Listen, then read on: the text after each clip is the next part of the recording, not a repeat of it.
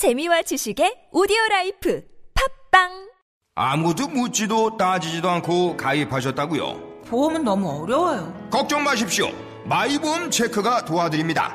1800-7917 마이보험 체크로 지금 전화 주세요. 1800-7917 이미 가입한 보험이나 신규 보험도 가장 좋은 조건을 체크해서 찾아드립니다.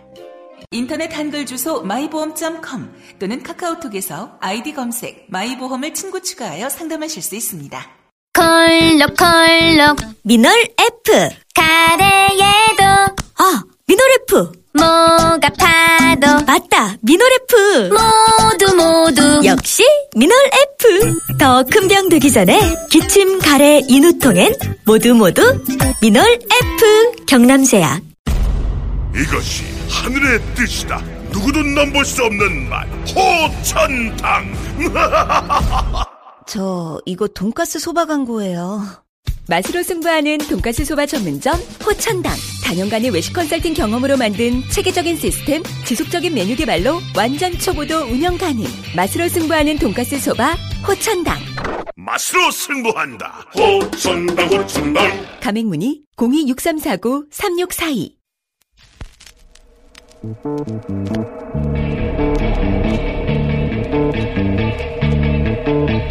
you.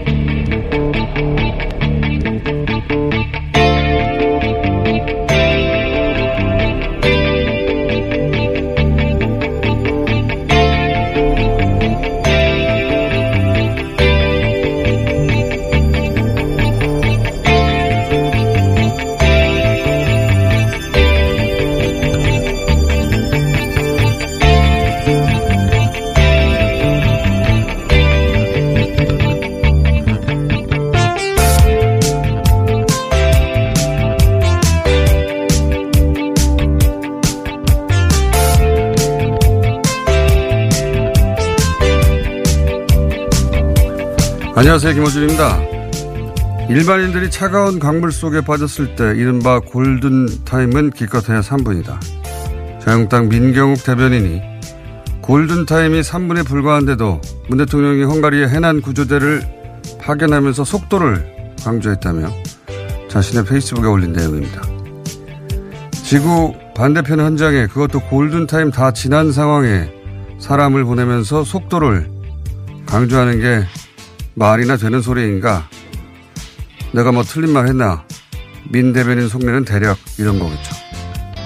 우리 국민이 이용 만리에서 큰 사고를 당해서 아직 시신도 찾지 못하고 있어서 애가 타는 가족과 속상한 공동체를 향해서 국가가 할 수 있는 걸 다 해보겠다는 대통령의 결정이 그런 위로와 다짐의 말이 그렇게 고깝게 들린다면 그건 아픈 거죠. 뉴스와 SNS를 당분간 끊고 요가, 영상, 복식 호흡을 권합니다. 그래도 호전되지 않을 시에는 하던 일을 멈추고 장기 요양을 하는 것이 본인과 지켜보는 모두의 전신, 정신건강에 서로가 좋겠다. 민 대변인의 건강을 걱정하는 김호준의 따뜻한 마음이었습니다.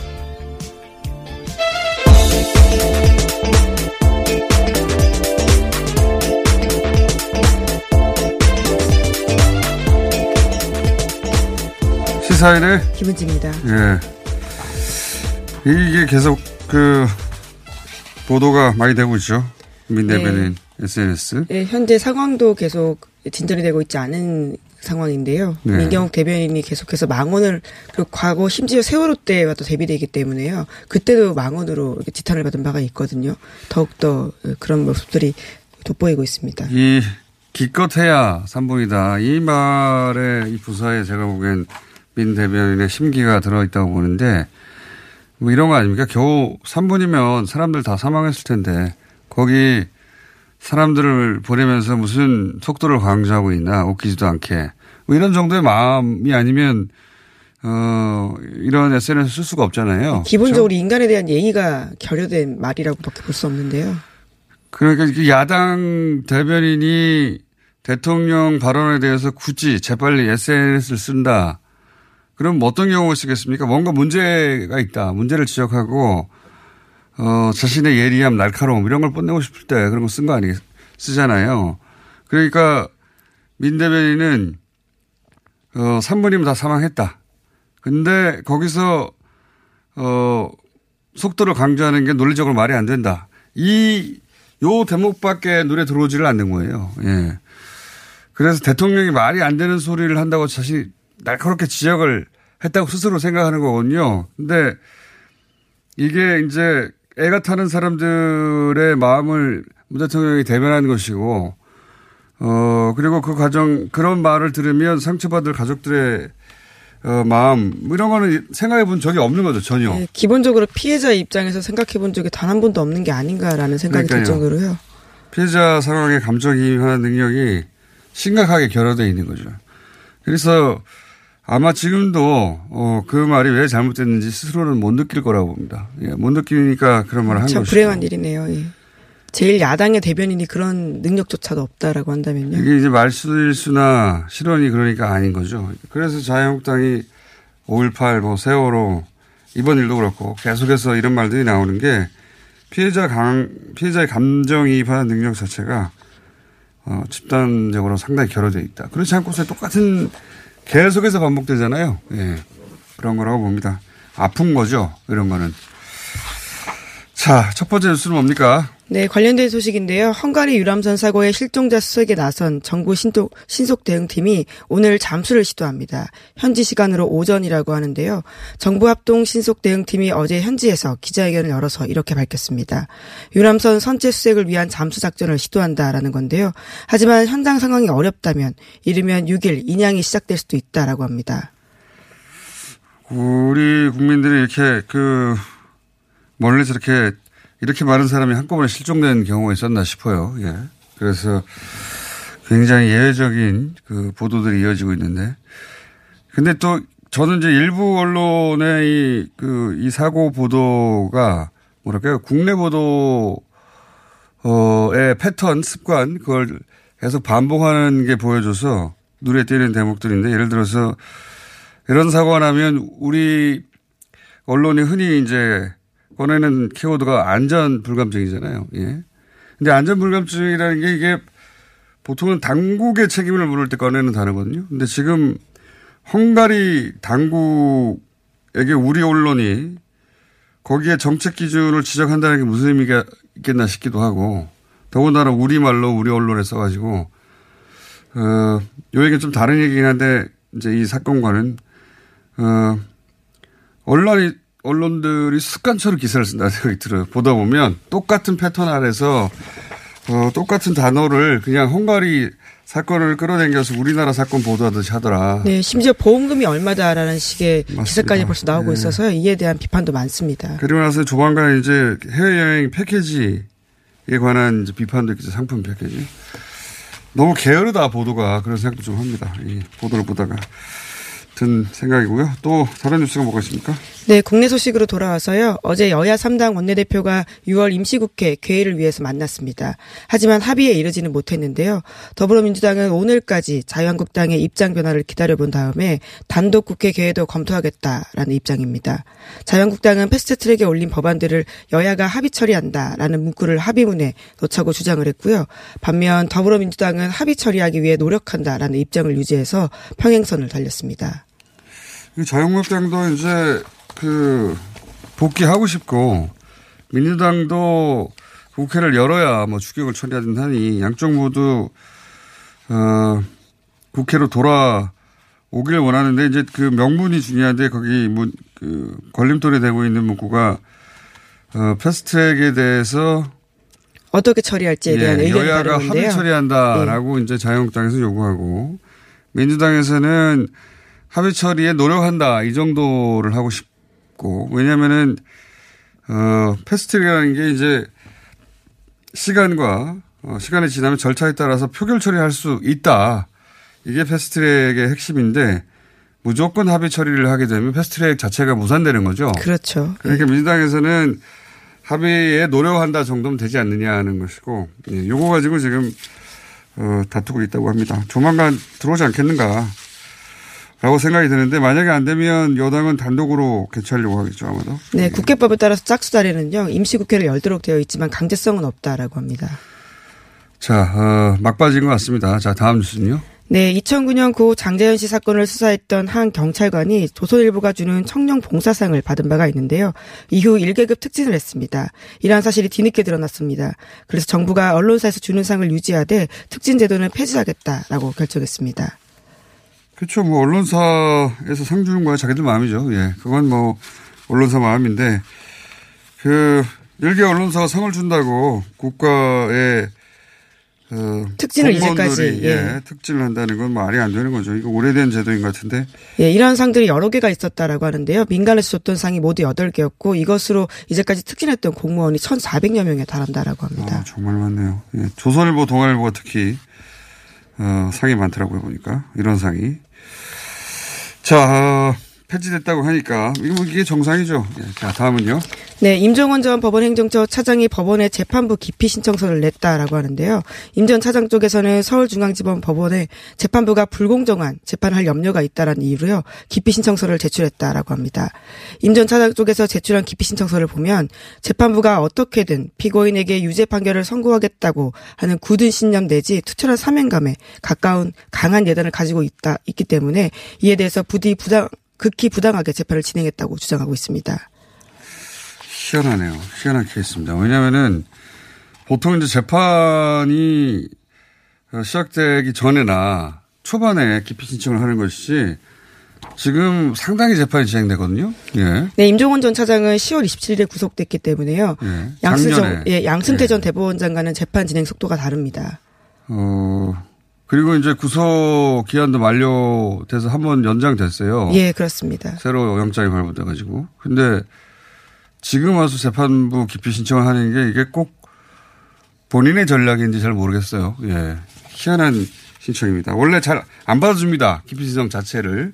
거의 잘 안 받아주는 데다가, 어, 그리고 이렇게 재판이 이렇게 많이 진행되는데 기피 신청을 지금 하는 이유를 잘 모르겠는데 이게 본인만 생각한 건지 아니면 앞으로 계속 있을, 어, 이- 양승태 전 대법원장 예, 재판이 그러니까요. 이제 시작됐거든요. 재판의 하나의 전략인지 어 굉장히 이상한 상황이라 이건 저도 좀 취재를 해봐야 알겠네요. 예, 네, 어쨌든 기피 신청을 했다고 예, 합니다. 법원에서는 기피 신청이 소송 지연 목적이 명백하다라고 한다면요. 기각할 가능성이 크지만요. 그렇지 않다면 또 자체적으로 따로 열리게 될 수도 있다라고 합니다. 이거를 따로 따지거든요. 그렇죠. 예, 네. 예, 기피 신청을 하면 따로 따지는데 어.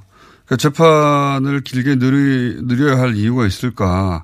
하여튼 취재를 해봐야 알겠습니다. 매우 이상한 케이스인 것은 분명하다. 자, 다음은요. 네, 김정은 북한 국무위원장이 하노이 북미 정상회담이 결렬된 이후에 실무 라인을 숙청하거나 혹은 처형했다라는 조선일보의 보도가 있었는데요. 이에 대해서 한미 정부는 지금까지 신중 모드를 유지하고 있습니다. 세라 샌더스 백악관 대변인이 지난 31일에 백악관에서 기자들과 만나서 이렇게 밝혔는데요. 정보 사안에 대해 어떤 식으로든 언급하지 않을 것이다라고 했고요. 비건 대표 또한 처형설에 대해서 모른다라고 답했습니다. 모르겠죠. 우리도 모르는데. 예, 이건 뭐. 조선일보는 처형됐다라고 보- 보도하고 예, 있거든요. 조선일보가 이런 식의 대형 오보를 낸 전력이 있기 때문에 예.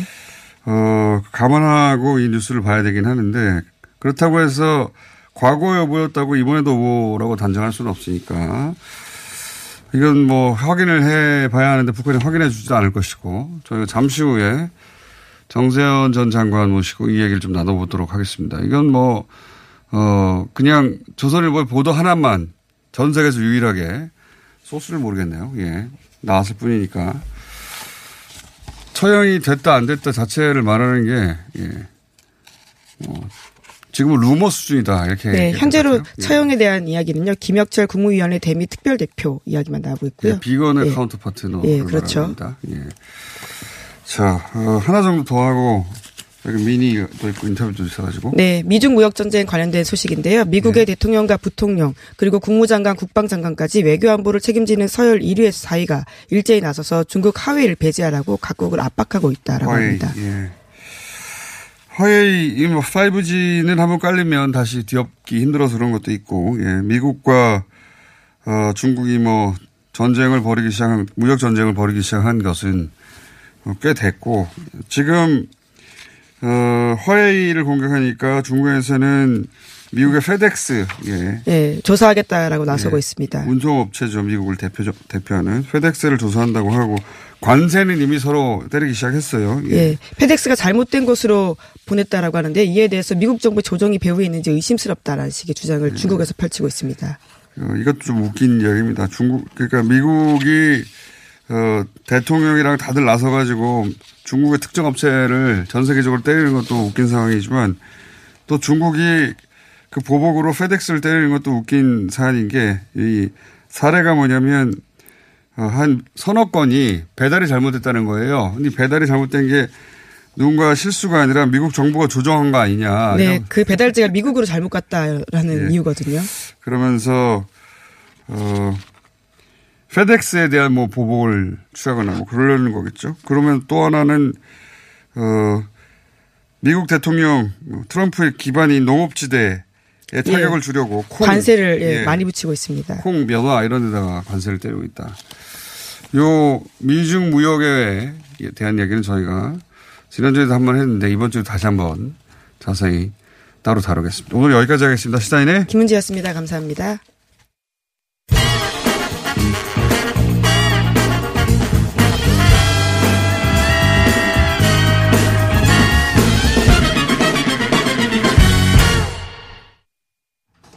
자, 잠깐 어, 짚고 넘어갈 예, 중동 정세에 큰 영향을 줄 수 있는 어, 뉴스가 있어서 잠깐 짚어보고 넘어가겠습니다. 지난달에 이스라엘 총선이 있었습니다. 뉴스공장에서도 다뤘고 어, 여기서 네타냐후 총리가 다시 한번 승리하면서 5선에 어, 5선 연임 하겠구나. 여기까지가 마지막 뉴스였는데 예. 지난주에 이 의회를 해산하고 다시 총선을 치른다고 해요. 어떻게 된 일인지 성일광 한국 이스라엘 학회장 전화 연결해서 잠깐 짚어보겠습니다. 안녕하세요. 네, 안녕하십니까. 성일광입니다. 네. 어, 이게 이제 그 뉴- 뉴스공장에 출연해서도 한번 다루셨고 저희가 올해 4월입니까? 얼마 안 됐어요. 네, 4월입니다. 예, 얼마 안 됐는데, 어, 뭐 국제적인 관심을 끌다가 결국 네타니야후가 트럼프 대통령 만나서 이런 정치 쇼도 하고 하면서 결국 승리했습니다. 그렇죠? 네네. 네. 그런데 연정을 구성하는 데 실패해서 다시 총선을 하겠다. 이런 일이 이스라엘에 자주 있었습니까? 어, 아닙니다. 어, 연정 구성을 못하고, 어, 총선으로 가는 경우는, 어, 거의 뭐 처음이지 않을까, 이렇게 생각이 됩니다. 예. 처음 있는 일이다. 예, 예. 어, 이게 이제 그 이스라엘은 어, 내각제라 네네. 그 연립 정부를 구성을 해야 그리고 최소 의석 이상을 확보해야 하는데 예. 의석이 모자라서 연정 구성에 실패한 건 최초다. 연정을 구성하지 못하면 그러니까 내각을 구성하지 못하면 이제 어, 의회를 해산하고 다시 총선을 치러야 되는 거죠. 예. 이건 우리한테 익숙하지 않은 제도인데 예, 예. 예. 그렇습니다. 그, 내, 벌써 이스라엘 의- 의회 전체 120석 중에 과반수, 즉 61석을 확보해서, 어, 이제 연, 연립 정부를 구성해야 되는데요. 예. 60석까지는 이미 만들었습니다. 예. 나머지 한석이 모자라는데 이 한석은 이제 이스라엘 베이텐이라는 구구당, 즉 예. 아주 세속적인 구구당 다섯 석을 확보한 예. 이 정당하고 마지막 협상을 벌였는데 이 정당이 어 종교의 즉 어, 정통파 유대교 종교인들 청년들이 군대 가는 징집법에 대해서 더 이상 동의할 수 없다. 새로운 징집법을 요구를 했고 그것을 받아들일 수 없는 이제 초정통파 유대교 정당에서 어 이거 이 안을 받아들일 수 없다. 그렇게 하면서 이 정당이 연립 정부 구성을 반대함으로써 어, 연정 구성이 반, 실패했고요. 실패하자마자 이제 연정 구성이 실패하게 되면 대통령이 어, 연정 구성을 할 수 있는 권한을 또 최대 야당, 다른 야당에게 줄 수 있습니다. 당수에게. 예. 그렇게 되기를 막기 위해서, 그렇게 에, 하는 것을 막기 위해서 바로, 어, 나타냐후 총리가 어, 국회의회 해산법을 어, 바로 내면서 음. 바로 해산이 되면서 다시 9월 17일 재총선을 하게 됐습니다. 음, 그 의회 어, 주도권을 뺏길까봐 해산을 해버릴 예, 수밖에 예. 없는 상황이 되는 것이고 그리고 또 한 가지는 그건 이해했습니다. 또 한 가지는 그 네타니오 총리가 이제 그 뇌물 수수 혐의로 기소가 될 것이다 얘기해 왔지 않습니까? 그렇죠? 네네네. 네. 그리고 그 기소가 되면 아마 사법 처리를 면하기 어려울 것이다. 이런 전망이 선거 이전부터 있었는데 이게 이렇게 의회가 해산되고 다시 총선을 하게 되면 그 사이 시간이 꽤 남았는데 3개월 이상. 이거 어떻게 됩니까? 예, 예. 그거는? 예, 그 사실 이 선거가 끝나자마자 예. 사실 원래 기소 관련해서 검찰총장이 나타나 총리를 소환해서 심리를 진행할 것으로 예상이 됐었는데 예. 나타나 총리 측 어, 변호인들이 이, 우리가 시간이 더 필요하다. 예. 심리에 준비해야 될 시간이 필요하다. 그렇게 검찰총장에게 좀 연기를 요청했고 검찰총장은 어, 나타나 총리가 수작을 부리는구나. 예. 아, 충분히 예상할 수 있는 그런 그렇죠. 예 예상할 수 있는 부분인데 그럼에도 불구하고 그렇다면 내가 어, 몇 달만 연기를 해주겠다. 그거 10월 2일 정도로 지금 10월 연기가 2일 됐습니다. 정도로. 예 예. 그래서 어, 선거가 9월 17일 끝나자마자 바로 이제 에, 기소 관련 심리가 진행될 것이고 어, 그다음에 심리가 진행되면 어, 아마 뭐, 특별한 어, 일이 없는 한 거의 기소가 음. 될 그럴 좀 위기에 처해 있습니다. 그러면은 이게 지난 4월보다 어, 앞으로 다시 치르게 될 3개월 후에 다시 치르게 될 9월 총선이 네타냐후 총리한테는 어, 4월 때보다 더 불안한 상황이겠네요. 그죠?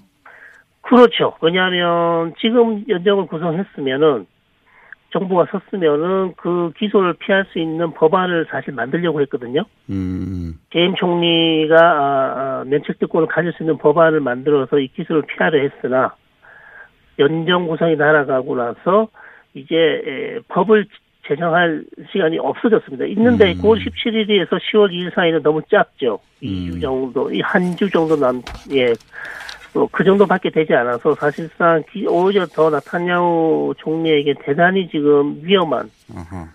예 그런 지금 상황에 처해 있습니다. 어, 네타냐후 총리가 이제 5선 연임하면서 어, 다시 한번 그 네타냐후 총리의 어, 시대가 연장되나 싶었는데 이 이런 일이 발생하면서 이제 앞으로 어떻게 될지 모르겠습니다. 이스라엘도 그죠? 예. 예, 대단히 지금 어둡게 보고 있습니다. 그것뿐만 아니라 여러 가지 기소 문제도 걸려 있고 가장 크게 이제 기소 문제가 걸려 있고 그 다음에 다시 대- 총리가 되려면 이번에 35석밖에 못 얻었는데 9월 17일 총선에서 40석 이상을 정도는 얻어야 음, 왜냐하면 이번에 에, 연정 구성에 실패한 이 이스라엘 베이테누 당과는 이제는 다시 연정하기 어려울 것으로 보이기 때문에 이 당이 한 7, 8석을 얻게 되면 더 35석에서 그 정도를 더할 플러스 되는 의석을 확보를 해야 연정 구성이 더 쉬울 것 같고 여러 가지 지금 알겠습니다. 측면에서 나타냐고 총리는 상당히 정치적 위기, 마지막 정치적 위기에 지금 몰려 있다고 음. 볼수 있습니다. 감옥에 갈 수도 있고 이스라엘을 지배해왔던 극우 어, 정당의 어떤 몰락이 있을 수도 있고 정치 지형이 완전히 바뀔 수도 있겠군요. 네, 이스라엘이. 그렇습니다. 그래서 예. 이 에, 상당히 지금 전체적으로 나타나는 총리에는 매우 어려운 선거가 될 것이고 어쩌면 마지막 선거가 될 수도 있는 그런 상황이 될 알겠습니다. 수도 있는데 3개월이 남았기 때문에 정치라는 게 또 생물이지 않습니까? 자, 회장님 오늘 여기까지 해야 될 것 같습니다. 예. 네, 고맙습니다. 성일광 한국 이스라엘 학회장이었습니다. 아 시원하다 오빠 나 오빠 로션 좀안 돼. 저번에도 쓰고 가져갔잖아. 오빠 거 엄청 좋던데 얼굴이 환해지는 게 남자 화장품이 왜 이렇게 좋아? 갈색병 원료, 명품 비피다가 고함량으로 들어가 있다네. 오빠 이거 바르고 얼굴 엄청 환해졌잖아. 아 그게 다 로션 덕분이었구나 빨리 내놔 나 좀 쓰게 바르는 순간 살아나는 환한 얼굴. 여자가 탐내는 남자 로션 헤이브로 맨즈 브라운 올인원 로션 지금 포털에 헤이브로 검색하세요 아무 소리도 없어 당황하셨지요? 아무리 힘줘도 소식이 없으면 사고입니다. 내 몸에 하이패스 장사랑닷컴 아무 음식이나 드시고 토끼가 되셨나요? 인간답게 먹고 토끼처럼 싸면 사고입니다. 내 몸에 하이패스 장사랑닷컴 광고와 실제품이 일치하는 회사 장사랑닷컴 앉자마자 밀려오는 배출의 카타르시스 미궁 대장사랑 박지 씨, 요즘 코어 매일 먹는데 너무너무 좋아요. 왜 좋은 거죠? 아홉 가지 기능성 원료가 활력을 충전해주거든요. 또 매일 먹어야 하는 멀티비타민을 한 번에 섭취할 수 있는 종합 건강기능 식품이에요. 이야, 마카도 들어가네요. 네, 페루산 마카도 아주 풍부하게 들어가 있어요. 박지 씨도 매일 먹어요? 물론이죠. 오창석, 박지희가 추천하는 코어업. 포털에 코어업 검색하세요.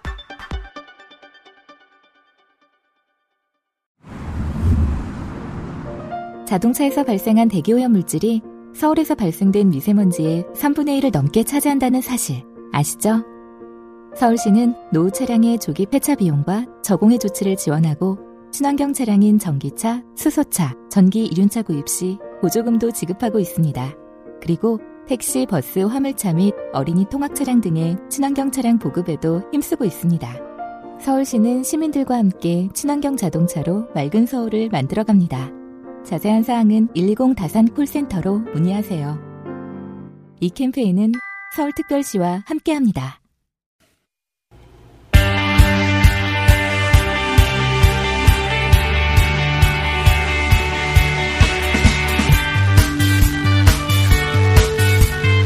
자, 통계청이 얼마 전에 1분기 가계 동향 조사를 발표했습니다.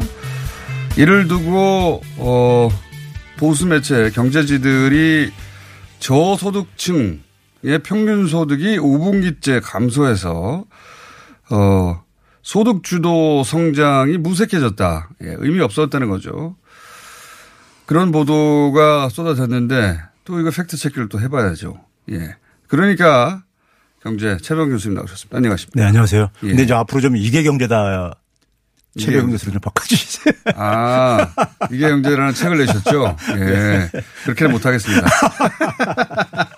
자, 그러니까 경제라고 하는 것은 이제 교수님이 하도 그러니까를 많이 쓰니까. 좀 진화를 해야죠, 저도. 최근에 그 토론회 같은 데 나오셔가지고 발군의 활약을 하고 계시다고. 아유, 뭐, 이- 칭찬이 자자하더라고요. 아유. 감사합니다. 예. 아유. 칭찬이 자자한 요새. 예. 다 이것이 뉴스 공장에서 예, 그동안 네, 갈고 갈고 닦은 실력 때문에 라고 얘기 했으면 좋겠죠. 네, 저는 그렇게 얘기하겠습니다. 자, 이게 이제 이 통계를 실제 읽고 그리고 의미를 해석할 수가 없으니까 언론의 보도를 보고 이해할 수밖에 없는데 어 이제 이 조중동 또는 보수 매체는 어, 이 가계 동향 조사를 보고 소득 주도 성장의 의미가 없다. 빈곤층은 점점 더 빈곤해지고 있다. 한마디로 요약하자면 그렇게 보도를 했거든요. 뭐가 잘못된 겁니까? 이 보도가. 예, 이제 한동안 이제 이- 전에 잘못됐을 거라고 생각해요. 한동안 이 고용 통계를 얘기 이제 얘기 지적을 했, 하다 보니까 네. 고용 문제는 좀 이제 약간 사그라들었는데 네. 이 가게에서도 저기 저 통계는요 이제 얘기한 지 좀 꽤 되다 보니까 네. 다시 또 국민들의? 망각증을 이용을 해가지고 망각증을 다시 또. 이렇게 슬금슬금 기어 나오네요. 기어 나오는. 예. 먼저 기고가 만장하신 교수님입니다. 먼저 그 이 통계청 발표 자료에 따르게 되면 소득 분배가 네. 개선됐어요. 이제 그러니까 우리가 나빠진 거 아니에요? 예. 개선됐다는 그러니까 우리가 거예요, 이제 흔히 말해서 하위 20% 가계하고 예. 상위 20% 가계를 이제 소득 불평등을 측정할 때 많이 사용하는 이제 지표거든요.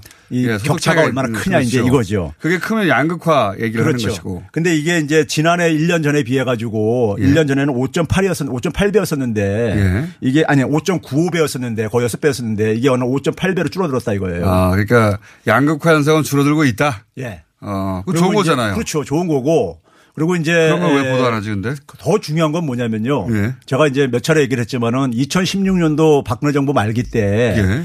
가계 중에서 60%의 소득이 후퇴하고 있었어요. 감소하고 있었습니다. 잠깐만요. 어, 박근혜 정부 때는 예. 어, 하위 60%. 그러니까, 예. 그러니까 전체 가계 전체 가계의 절반 이상이 절반 이상이 계속 소득이 줄고 있었다. 예. 아, 그래요? 그러니까 중산층까지 붕괴가 되고 있었었죠. 4분기 때 음. 같은 경우는요. 그 상황 속에서 문재인 정부 출범을 했던 거예요. 예. 근데 지난해 상반기에 예. 요걸 이제 하위 50%까지 축소시켰고요. 감소를요. 아, 그러니까 전체 60% 소득이 계속 줄다가 작년에는 네. 상반기에 이제 하위 50%가 축소시켰고요. 10%가 줄어들었네요. 예. 그다음에 하반기에는 하위 40%까지 또 축소시켰어요. 어. 그리고 올해 1분기에는 하위 20%만 축소됐습니다. 아, 그거 좋은 거 아닙니까? 그러니까요. 그래서 굉장히 고무적인 거죠. 이게 소득주 성장의 정책에 그러니까 중산층 붕괴는 이제 막은 거예요. 좋은 건데. 예. 듣고 보니까. 그러니까 좋아. 이게 중산층 붕괴는 일단 막은 거고. 아, 그렇군요. 예. 아, 그러니까 이 추세를 보여주지 않고 지금 하위 20%는 어쨌든 감소하고 있다. 이것만 얘기한 거라는 얘기죠. 그렇죠. 아. 그리고 그리고 이제 이 하위 20%는요. 나쁜 사람들이에요, 역시. 예. 하위 20%는 예. 대부 이 하위 20% 평균 연령이 가구주 평균 연령이 63.3세입니다. 그러면 그 고, 어, 노년층이 가구층에 포함되면서 이게 전체적으로 줄어든 그러- 겁니까? 그렇죠. 그러니까 이제 나머지 층들은 예. 나머지 층들은 그러니까 한, 한50 전후대 가구주 연령층들이 한참 일하는 나이죠. 예. 근데 하위 20%가 평균 연령이 63.3세예요. 예. 그 얘기는 그- 그래서 예를 들어서 보게 되면은 그 하위 10%가 60대 이상 가구가 1인 가구까지 포함하게 되면 76%나 돼요. 하위 20%예요. 아. 그러면 이분들은 이분들은 사실 그러니까는 젊었을 때 그러니까 자산을 많이 축적하지 않은 이상에는 노년에 굉장히 힘든 생활을 할 수밖에 없는 분들이에요. 근로 활동하기가 굉장히 힘든 분들이죠. 그러네요. 그러니까 자연히 보게 되면 이분들은 소득이 줄어든다. 줄어드는데 문제는 뭐냐면요. 하위 20% 소득도 가, 이, 이, 이번에 보게 되면 약 0.4%나 개선됐어요. 아, 줄어든 게 아니고 개선됐어요? 네, 개선됐습니다. 그러니까 결국은 뭐냐면 그 근데 얘기는 개선 여기는 왜 줄어 그 5분기째 평균 소득이 감소하다고 감소한다고 쓴 거죠? 그러니까 이게 이제니까요. 우리가 예. 가, 가구당 이제 소득을 우리가 이제 소득 불평등을 계산할 때요. 예. 가구 원수를 고려를 해야 돼요. 가구 원수. 예. 예. 그러니까 그래서 한 가구가 극단적으로 10명인 가구하고 예. 다섯 명인 가구하고 10명인 가구가 소득을 더 많이 벌 가능성이 큰 거잖아요. 그렇죠. 그래서 가구 원수를 고려해 가지고 이 그 소득을 가구 소득을 다시 재측정을 해요. 예, 이제 나누기를 균- 하겠죠. 그걸 이제 예. 균등화 처분 가능 소득이라 그러는데 예. 그걸로 보게 되면 0.4%나 그나마 증가했다 이거예요. 아. 예? 이. 그러면 이분들이 이제 그러니까 소득이 증가한 거는 예. 정부의 그러니까 글- 일반 민간 시장에서 일자리 잡기 힘드신 분들인데 소득이 증가했다는 얘기는 정부의 소득주 성장 정책의 결과라는 얘기죠. 아하. 예. 음. 자, 그러면 전체적으로 그 전체적으로 소득이 감소했다. 예. 이 대목은 어떻게 된 겁니까, 그러면? 이게 이제 그러니까 이제 상위 10%가 예. 그러니까 통계 이제 일- 일반 이제 언론들에서는 상위 20%가 감소했다고 그렇게 하는데 더 자세히 들여다보면은 이제 열등분으로 나누는 소득을 보게 되면은 상위 10%가 소득이 좀 감소했어요.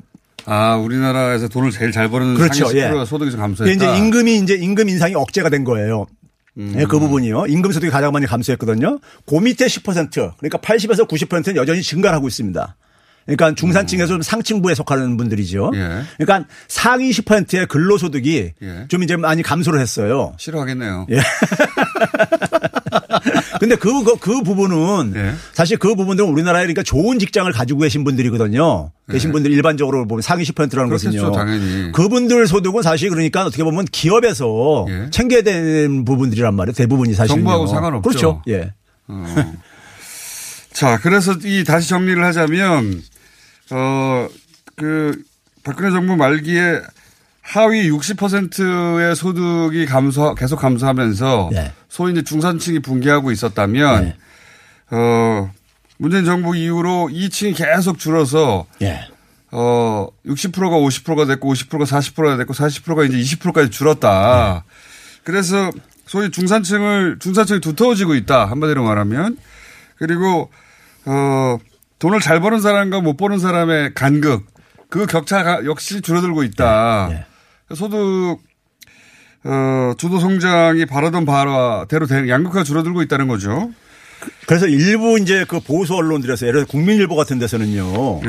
올, 올해 1분기 전체 가계 실질 소득 증가율이 0.8%에 불과했다면서 물가 상승률을 고려하면은 예. 이제 그러거든요. 그런데 박근혜 정부 말기 때 16년 4분기에 보게 되면요. 전체 가계의 90%가 실질 소득 감소했었어요. 근데 이건 그나마 증가했잖아요. 1분기에는요. 조금이라도. 예. 그때는 감소했는데. 네. 어. 그럼 이, 이 말을 하려면 그때까지 이때까지 계속 증가했었는데 이번에는 증가율이 적다고 해야 되는데. 그렇죠. 감소했던 걸 이렇게 감소한 걸 플러스로 회복시키고 있는 거란 예, 말이에요, 지금. 플러스로 만들어냈더니 그 예. 플러스 수치가 너무 적다고 그렇죠. 불평하고 거예요. 앉아 있는 거죠.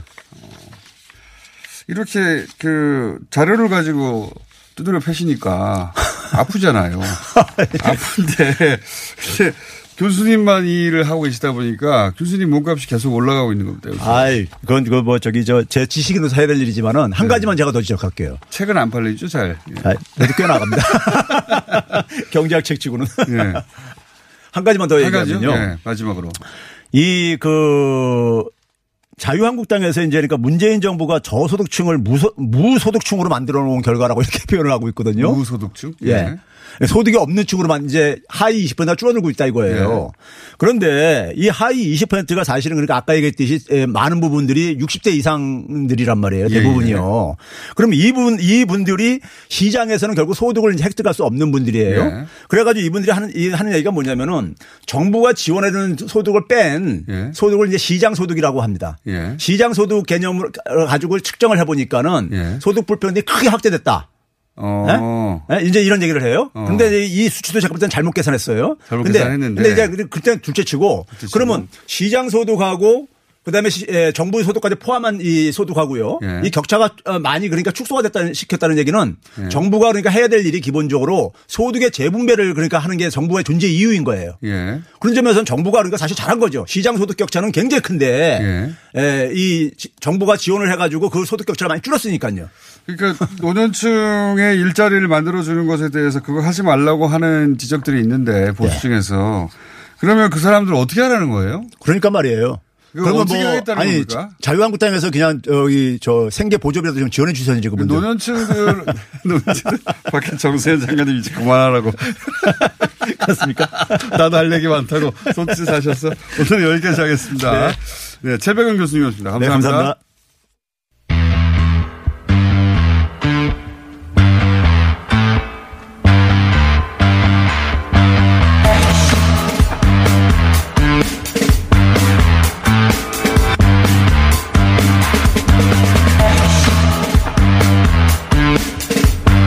자, 최근에 또 북한 뉴스들이 많습니다. 확인할 수 없는 해서 모셨습니다. 네, 한반도 현인 전 정세현 전 통일부 장관 나오셨습니다. 안녕하십니까? 예, 안녕하십니까.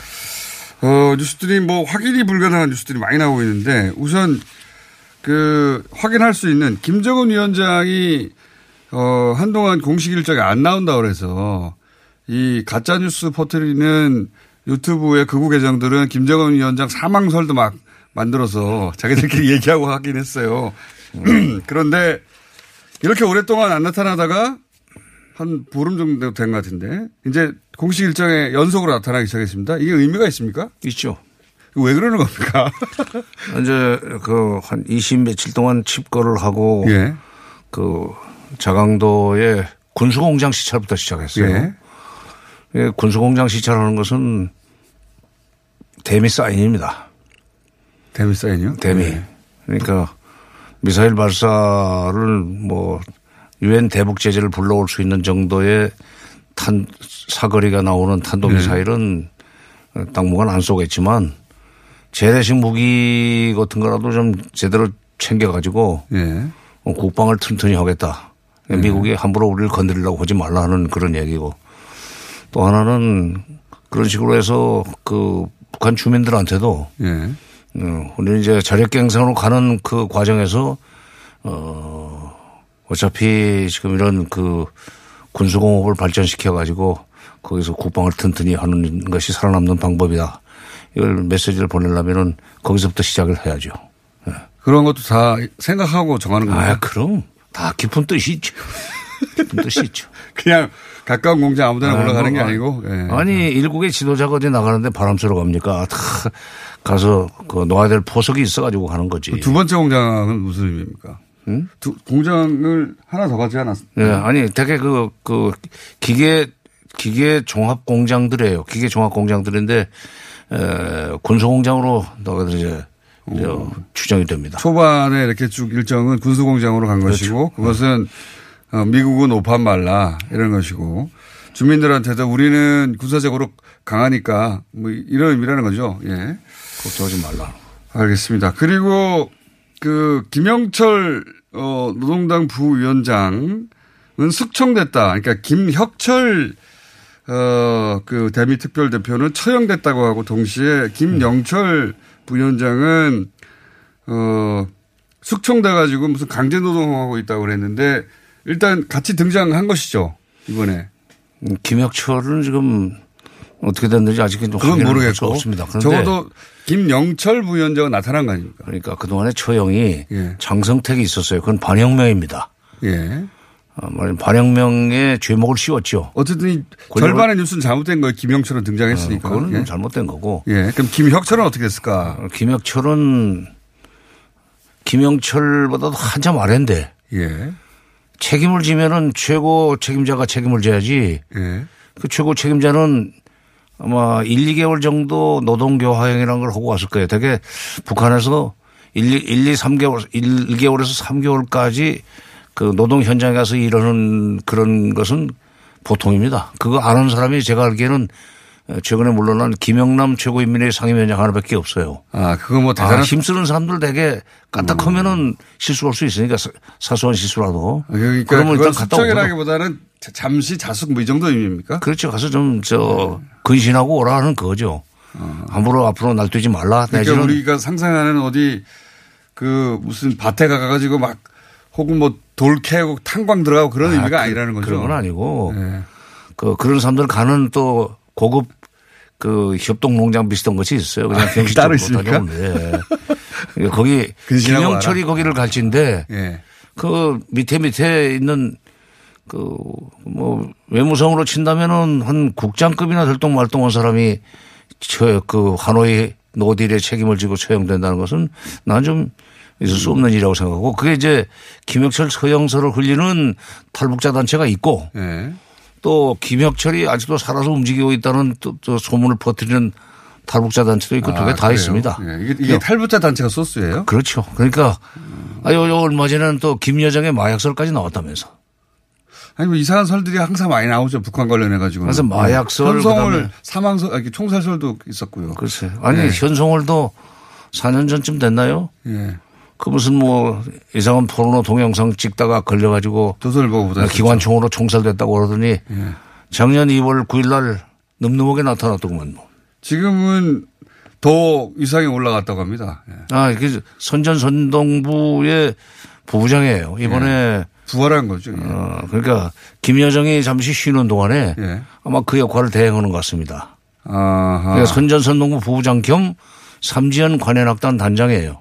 그러니까 다- 아, 악단 단장 자격으로 간 게 아니고 음. 선전선동부의 부부장으로 갔는데 거기서 이제 그, 이 김, 김정은 위원장이 예, 했던 말들을 다 하길 노동신문에, 노동신문에 중앙통신에 또는 중앙방송에 어떻게 녹여낼 것이냐 하는 그런 메모를 할 거예요. 그러면 돌아가서 어, 선전선동부장한테 박광호한테 음. 보고를 하면 그건 이렇게 그렇게 풀어라. 지시가 나가죠. 기- 그러니까 김영철 특별대표가 물론 뭐 다른 이유로 처형됐을 가능성이 전혀 없다고 할 수는 없지만 지금 말씀으로는 하노이의 책임을 지고 처형된다는 건 말이 안 된다. 그거는 예. 그리고 김성혜, 신혜영이 다 둘 다다 그, 이 정치범 수용소로 끌려갔다는 얘기도 예. 그것도 좀 믿을 수 있는 얘기인지. 음, 신빙성이 이렇게 높지 보시는군요. 특히 이제 김혁철 처형을 비롯한 어, 그 하노이 회담 관련 인사들의 예, 그, 징벌 문제 와 관련해서 국정원이 지금 확인을 안 해주고 있지 않습니까? 예. 어, 또 미국에서도 지금 알 수가 없다. 예. 특히 처형서는 그건 좀 더 계속 확인해 봐야 된다는 식으로 지금 유보를 하고 있는데 그렇게 되면은 그게 예, 진실이 아니라는 얘기라고 가능성이 봐야죠. 없다. 예. 그러니까 어, 뭐 반혁명 과거 장성택처럼 혹은 뭐 어, 구테타를 일으켰다든가 뭐 이 정도 돼야 처형을 하는 음, 거죠. 쿠데타 그때는 쿠데타는 아니고 그다음에 2009년에 화폐 개혁을 했는데 그 실패를 했어요. 예.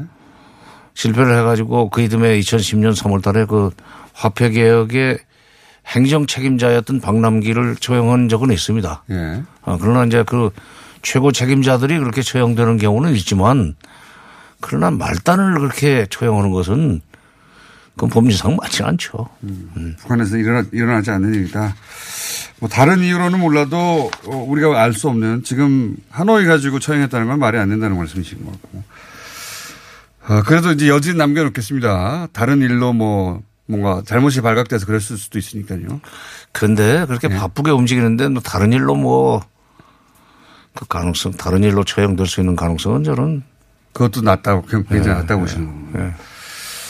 자, 무슨 그- 모르겠어요. 살인을 하겠어요. 무슨 뭐, 뭐 쿠데타를 뭐 했겠어요. 돈을 빼돌렸다든가 뭐 어? 거금을 빼돌렸다든가 모르겠습니다만 여하간 통상적으로 있을 수 없는 일이라고 이제 말씀하신 것이고 자 어, 현성월 첫 동행은 지금 설명해 주셨고 최근에 근데 북한 관련해서 자유한국당에서 나오는 발언들 있지 않습니까? 뭐 김정은 위원장이 문재인 대통령보다 낫다. 정용기 한국당 의원. 정책적인 과오를 범한 사람을 그렇게 처형하는 걸 배우라는 뜻인데 예. 우리 외교안보팀을 그렇게 조국 수석 같은 사람들 처형하라는 거죠. 뭐 그런 그런 뜻이죠. 근데 근데 그게 나는 아니 이게 농담 같은 얘기지만 예. 그 자유한국당 대표가 지금 그 미스터 보안법입니다. 아, 예. 그렇죠. 공안검사가 보안 쭉. 컸어요. 국가보안법으로 출세한 사람이에요. 아마 옛날에 자기가 현직에 있으면 당장에 잡아갔을 거예요. 아니 반국가단체 수계 찬양 고무죄거든. 그러니까요. 그 자유한국당이 이런 비유를 하는 건 좀 처음 들어봤어요. 예전에는 뭐 주로 종북, 좌파, 북한과 동색이다 이런 식으로 공격했는데 어, 북한 지도자가 남한 대통령보다 낫다 이런 비유를 한 적은 처음 들어본 것 같습니다. 그건 처음 들었습니다. 이, 저 예. 유사 이래. 저도 처음 건국 들어- 이래 처음 듣습니다. 더군다나 그게 보수 정당에서 나와가지고 어, 굉장히 아니 우리 학생 우리 학교 다닐 때도 그 보안법이 쓸 때이기 때문에 네. 조금 북한에 대해서 나쁘게 얘기하지 않으면 친구들끼리 그 그렇죠. 랬어요 막, 막걸리 먹다가도 너 임마 그거 그렇게 하면 반국가 단체 수, 수계 고무 찬양죄 걸려 조심해 더 이상 얘기하지 마 이런 정도였는데 아니 당의 공식 행사에서 그런 식으로 마이크 앞에서 그런 음. 얘기를 하다니 보수 정당에서 이런 비유를 쓰는 거는 제가 처음 보는 사례입니다. 예. 당- 자기 당 대표를 시험에 들게 하는 것 같아. 당 대표를 시험에 들게 하는 거 아니 고민 아니요. 미스터 보안법으로서는 아니 근데 그러면 지금 실제 하노이 회담에 그 주축을 이뤘던 실무자들은 뭐 하고 있다고 봐야 됩니까? 이제 그동안에 라- 라인이 쭉 바뀐 것 같아요. 리용호하고 최선희 쪽으로 라인이 바뀐 것 같아요. 말하자면 어, 외무성 쪽으로 간 겁니다. 예, 거기까지는 이제 알고 그쪽에 미국에서도 그동안에 사실은 김영철하고 상대를 하면서 조금 음, 불편해했다는 얘기는 간간히 들렸어요. 예, 미국 쪽에서도. 예. 이 김영철은 군인 출신이기 때문에 예. 그러니까 리용호 이런 외무성 사람들하고 얘기를 하는 거 훨씬 더 편할 것 같은데 이게 말하자면 외교관들끼리 문법이 있는 법 아닙니까? 예. 근데 그 군인은 그게 안 통하니까 불편했다는데 뭐 북- 미국의 이제 그 희망대로 됐으니까 그 점에 있어서도 어, 미국이 좀 이제 회담에 나올 수 있는 어, 음, 준비를 해야 될 때 아닌가. 그래서 그게 지난번에 나온 것이 바로 그런 것 같아요. 그러니까 어, 국무부 대변인이 예. 빅딜은 아니고 예. 그러니까 그 단계적이고 뭐 동시적인 동시적이고. 행동이랑 비슷한 얘기를 하지 않았어요. 예. 그거는 북한 얘기하고 북한이 요구하는 거고 똑같지는 않지만 지난번에도 와서 얘기했는데 전체적으로 그 이 일괄 타결식의 전체적인 그 최종 목표는 설정을 해놓고 그걸 단계적이고 어그 단계적으로 이행해 나가자 하는 얘기를 했죠. 근데 그건 어 미국으로서는 한 발 나온 겁니다. 트럼프 대통령이 일본 가서도 계속해서 긍정적으로 얘기를 하는 걸 보면 꼭 하려고 하긴 하는 거 아닙니까 지금 그죠? 지금 트럼프로서는 이게 중간에 이렇게 판이 깨지면 죽도 밥도 아닌 정도가 아니라 선거에 막대한 지장이 있죠. 내년 선거에. 그러면은 이번에 그 6월 달에 일본에 다시 한번 G20 때문에 올 때 들렀다 가라는 게 강효상 의원이 공개하는 바람에 우리도 알게 됐는데 실제로 온다고 답을 했는지 안 했는지는 모르겠습니다만 왔다가 가기 전에 그 문재인 대통령하고 김정은 위원장하고 원포인트로 만나거나 혹은 트럼프 왔다가 간 다음에 만나거나 이렇게 김정은 위원장까지 여기 와서 만나고 가는 것은 현실적으로 실현 가능성이 아니, 높다. 3자가 아니라 제 말은 트럼프 대통령 오기 직전에 문 대통령과 김정은 위원장이 만나거나 직후에 문재, 문재인 대통령과 김정은 위원장 만나거나 그런 거 있지 않을까요? 아, 그렇죠. 어, 근데 이제 트럼프 대통령 만나기 전에 문 대통령이 원포인트로 판문점에서 김정은 위원장을. 만나기도 좀 시간이 좀 급하죠. 급하다. 또 그럼 그 이유가 될 가능성이 오사카 회의에 가야 되니까. 그리고 그쪽도 한미 정상회담이 무슨 얘기를 했는지를 좀 듣고 나서, 아, 듣고 나서 아마 움직이려고 할 겁니다.